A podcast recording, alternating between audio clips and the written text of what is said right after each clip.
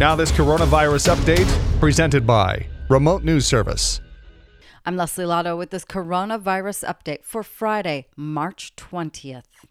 The governor of California has announced a shelter in place mandate for the entire state to slow the spread of coronavirus. A tweet with a link to his executive order last night from Governor Gavin Newsom saying that the mandate starts today.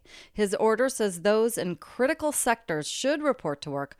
Also, grocery stores, pharmacies, banks, and other essential services will stay open. Essential things you can do get your medication, shop for groceries and supplies, go to the bank, care for family members, and exercise outdoors. The president has canceled the Group of Seven summit that had been set for Camp David in June. Instead, they will meet over video conference.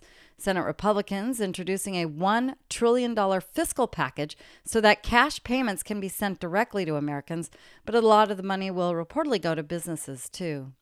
Hospitals and healthcare facilities say they don't have enough supplies. We're hearing some hospitals have been telling nurses to sew their own masks, some even setting up sewing stations throughout the hospital. Some workers using supplies from hardware stores too, like goggles to protect their eyes. The CDC says younger adults are a large percentage of coronavirus hospitalizations in the United States.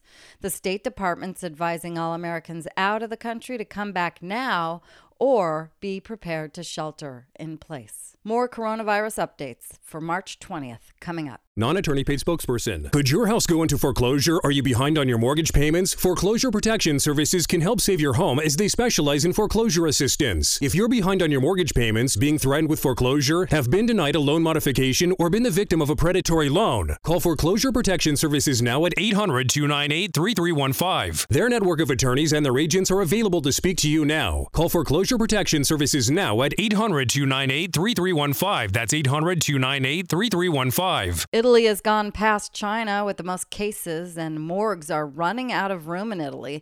There will be no more incoming flights to India. Australia and New Zealand have closed their borders to everyone besides citizens and residents.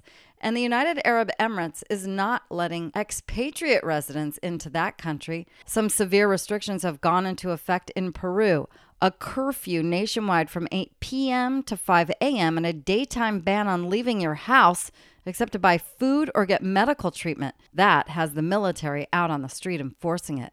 The mayor of Chicago ordering a stay home if sick if you have symptoms, and that people over 60 who are vulnerable to the virus should also stay home.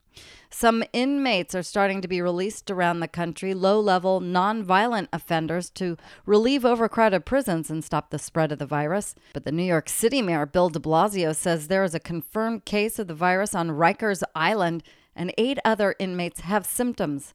The one who was confirmed has been moved to isolation, and the others have been tested and relocated to a disease unit. De Blasio also reports that the city was only weeks away from running out of vital medical supplies. And that had Hillary Clinton tweeting to President Trump to use the Defense Production Act, which would allow the federal government to compel the private sector to accelerate the development of critical medical equipment, something the president has said he would do.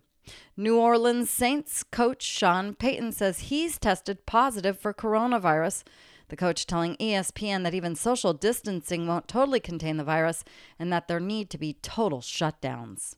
I'm Leslie Lotto with this coronavirus update from Remote News Service.